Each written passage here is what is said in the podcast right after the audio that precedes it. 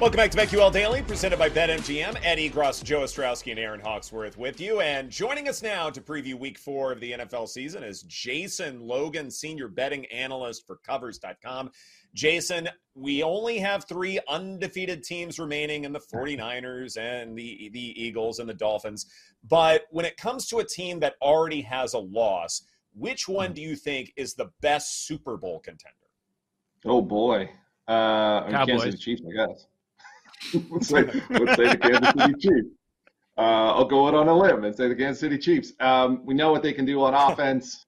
Uh, we, we, we saw what they did there against the poor Bears. But what's really impressing me about the Chiefs is usually this is a defense that shows up in November and starts to really start to play championship defense later in the year. But this is a group, a young group that has a lot of experience from last year. Uh, Spags has them playing fantastic. They are scary looking on defense now. Um, and then when you combine that with with what Patrick Mahomes and Travis Kelce and Taylor Swift can do on offense, oh dear God, it's an unstoppable machine. So uh, yeah, the defense really, really Amazing. making me worried for any anyone that has to play the Kansas City Chiefs right now. Yeah, it's it's, it, it's interesting, man, because we haven't seen that. I mean, Jones has been a game wrecker since he came back. Mm-hmm. Like early in the year, this is when they're supposed to go through their struggles. And uh, there's always context when you play the Bears, and it was a get perfect get right spot for them, and and they did their job. But it's like if you're going to bring yeah. up any issues, like oh, is this closer to the offense? Because if they are, if this is what they are, there there are not any concerns. Let Let me ask you about a, a team that is top five in odds, and I would say they were dumped on most of the offseason, but they're just going out there right now and they're just get getting the job done, and they're in the mm. biggest game of the week. Like while everybody's talking about the Dolphins or a couple of the other teams out there, mm. Eagles last night, nobody's talking about oh, the yeah. Bills. Nobody's okay. talking about the Bills winning the Super Bowl. Like, mm. do you still have them on that very short list? I I have them. Let's see. I did my power ratings last night. Where do I have them? I have to click them through. I have the Buffalo Bills number four in my power ratings. I didn't discount okay. them too much for what was a. I said it was a, an episode of Black Mirror. That game, that Week One game, with Aaron Rodgers going down and all the weird stuff that happened in that game. Yeah, I didn't discount them too much. I was on them this week. Um, here they played Washington and absolutely just destroyed Washington. Uh, yeah, I, I, I, like the Buffalo Bills. I actually have them. My ratings come out. I actually have them favored um, by a little more than three in this game with Miami. I'll have to tweak mm. for you know things like weather and injuries and what's going on. But I, I do have them here as as a, a, more than a field goal favorite. You could see them laying what minus two and a half right now uh, against Miami at home. I wasn't overly sure about the defense, and I think that's still where they're going to lack. Um, you know, they had Leslie Frazier just kind of bail uh, on the team, and it kind of fell in Sean McDermott's lap. And then they lost. Like that linebacker corps has always been the beating heart of that unit for a, a long, long time, um, especially with like Ed, Edmunds leaving. Um, I wasn't so sure about the linebacking corps. Uh, this is going to be a big, big test for them here.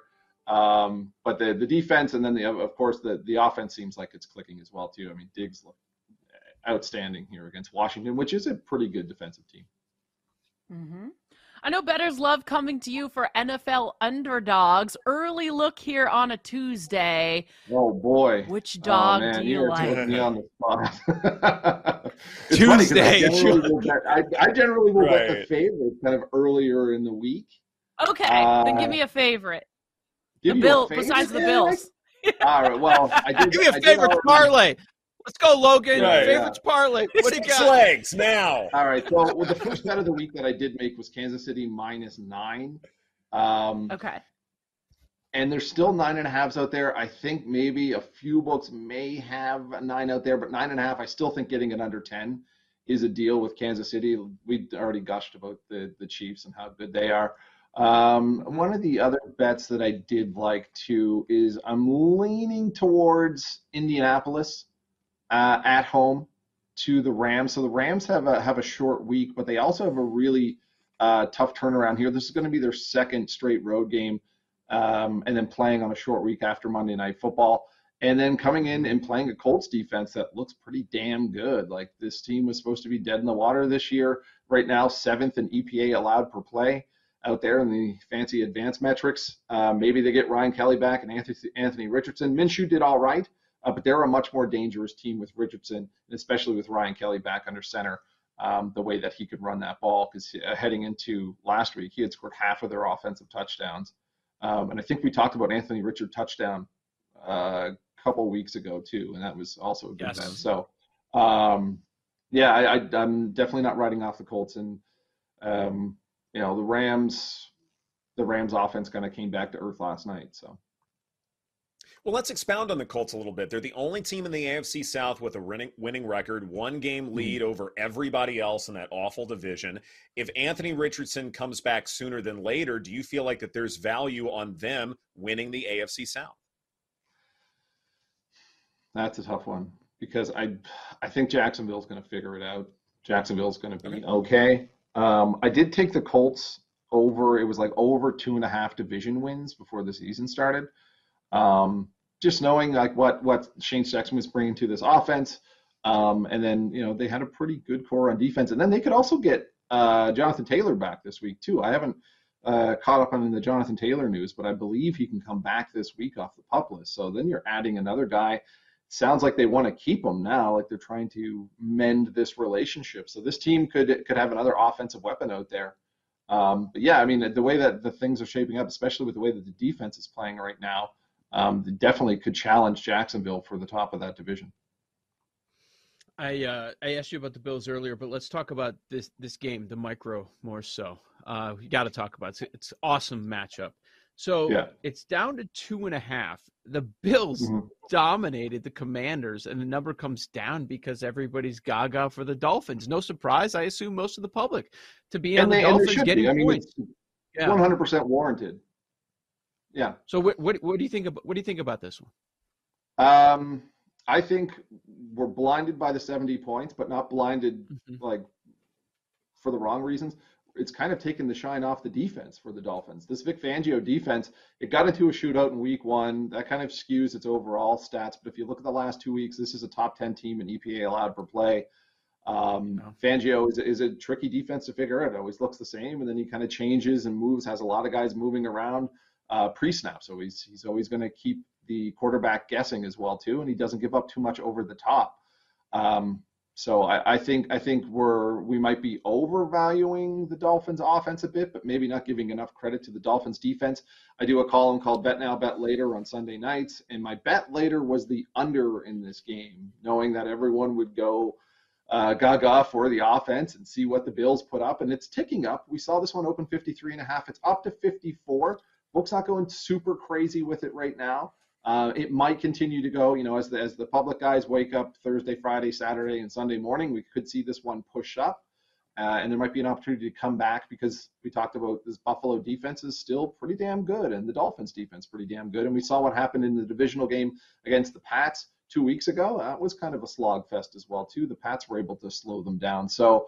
Um, no real knee jerk reaction on the total for me. I'm going to wait and see if this gets a little higher and then maybe buy back that kind of overbearing opinion on offense.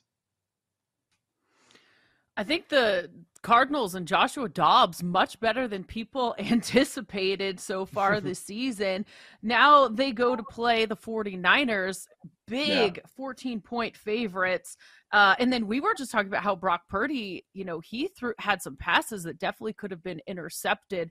Uh, what's your early assessment of this matchup? I'm probably going to be betting San Francisco in this one. Like my my, it's what a two touchdown spread. My power ratings are super high on San Francisco, and Arizona's not going to catch the 49ers uh, with their pants down like they did the Dallas Cowboys. They're not going to come out and just out hustle them. 49ers watch that game uh, and, and, definitely going to be on on the lookout for for that. And, I mean, Arizona definitely not tanking. Everyone thought they were going to tank and, and pull the plug on the whole Kyler Murray situation there. They're still playing. What are they, 3 0 against the spread now? Um, but uh, San Francisco is a different breed of team. And like I said, they're, they're, they're not going to get caught by surprise by Arizona. So I like San Francisco in this one. We're not doctors. We just play them on the radio. When it comes to Joe Burrow's calf, it certainly, you know, still looks like it's bothering him. Hence why we saw a lot of quick throws and something that he's been doing all season long. It worked against the Rams. It didn't work in his first couple of contests.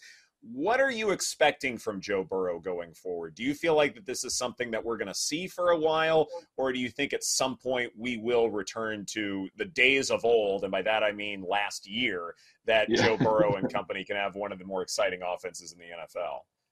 Yeah, we're we're gonna get back there, and and Joe Burrow is a guy that I don't think he necessarily has to practice every day. He can really take it easy and heal up, and he can go out there and still command a game. Um, the win on Monday night takes the pressure off this team immediately, so that's a big, big breather. And then they have three easier opponents coming up as well too. They play Tennessee, Arizona, and Seattle, and a great opportunity to kickstart that offense as well too. These teams rank 26th, 19th, and 27th in EPA allowed per dropback. So some pretty bad passing defenses out there. They have a bye in week seven, which is going to be super vital for Burrow. They're going to have time to heal up. And the rest of the schedule, while it is tough and they do have some very good teams, there's no kind of tricky spots. Like there's no three road games in, in four weeks, any real situational snags along the way. So I think coming out of, of out of the week seven bye, week eight, I think Joe Burrow is going to be back and ready to go. But we're going to see this offense improve against some pretty soft past uh, pass defenses over the next three weeks, and Burrow will get back to normal. Jason, Thursday night we're going to have a, uh, a leader sole possession of first place of the NFC North after uh, the mm. Lions and Packers game. Lions short road favorites, seeing one one and a half total around forty five. Anything mm-hmm. you're eyeing for Thursday night? Sure. Uh, my my ratings are leaning towards the Lions in this one. I haven't placed a bet on it, but one that I did make is Jordan Love to go over 16 and a half yards rushing. Uh, player projections out there, um, anywhere from like 12 to a ceiling of 22. The consensus kind of number was around 18. Uh, but the Lions, uh, that great defensive front, they're getting a lot of pressure on quarterbacks. They're number three in hurries. And then the Packers have some missing bodies on the offensive line as well too. We saw Jordan Love have to take off nine times against New Orleans, another really good defense that gets good pressure. He had 39 yards rushing. He had 23 yards rushing the week before. Aaron Jones, uh, the running back there, um, would be limited in practice had they had practiced on Monday. This is a short turnaround to get him ready. Hamstring injuries are a pain in the butt. I've had a couple and they just last forever. So I don't think he's going to be rushed out on a Thursday night football game. So I like Jordan Love to kind of have to make some make some plays with his legs and go over 16 and a half yards rushing on Thursday night. Early into the season, who which team that has found some success or exceeded expectations might end up hmm. being fraudulent when it's all said and done? Oh boy. Um, well, I mean, we got to see the curtain pulled back on Tampa Bay. Uh, whew, yep. let's see. Who the Falcons. I think the Falcons too. yeah. yeah. Right. Yeah. I mean, I don't know. That Falcon secondary is really, really good. And then that mm-hmm. offense, they can get gains on the ground, um, and then they can control time of possession. So they, they might still be a good bet. I don't know. Maybe they, you know, maybe they don't live up to all the offseason hype. We saw a lot of sharp bettors gravitating towards them. Yep. I'm trying. I'm trying to think. I mean, yeah. Um, hmm. There's no one like no one's really blown me away yet.